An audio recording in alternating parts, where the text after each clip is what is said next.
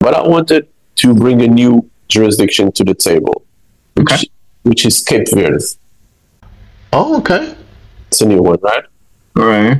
So, because we, my firm has offices in a significant amount of jurisdictions in Africa, Mhm. and we were looking at uh, solutions and tax regimes. And what we have to say is that Cape Verde has an NHR program which is very, very similar to the Portuguese as it was before.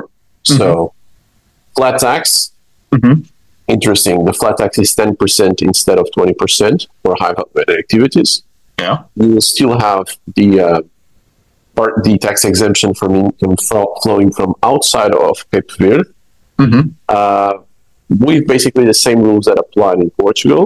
So it's basically the Portuguese NHR Mhm. that will still apply in Cape Verde. Mhm. Residency criteria also similar to Portuguese, 183 days or existence of an abode Mhm. by the end of the year.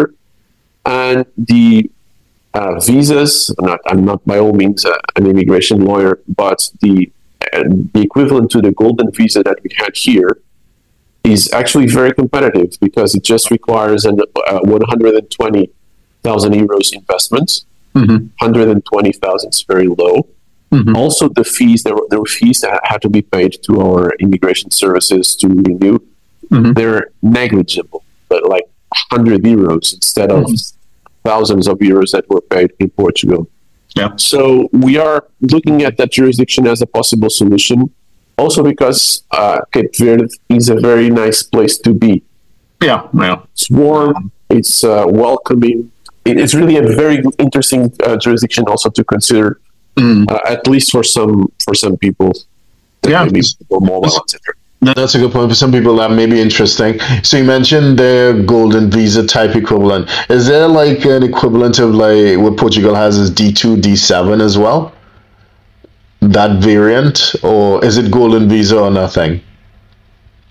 I no, we, I think you have. I'm not an immigration lawyer, so I, I don't want to jump Yeah. over the fence, but but you, I think you have a regular visa and you have the golden visa. I just brought up the golden visa because what, from what I've been reading, it's very easy to, to get. Investment is minimal. Mm-hmm. Let's say you have 120k is nothing for this sort of investments. Mm-hmm. uh, and, and there are accommodations there that you can also lease or, or at least uh, um, service departments or, or places Yeah. that i- if you're not there for one or two months you can also use to uh, to derive some income Mm. Mm-hmm. so it seems very reasonable and, and it's golden visa it, the investments in real estate we can currently we don't have the golden visa for real estate but there you, you will have you will have it so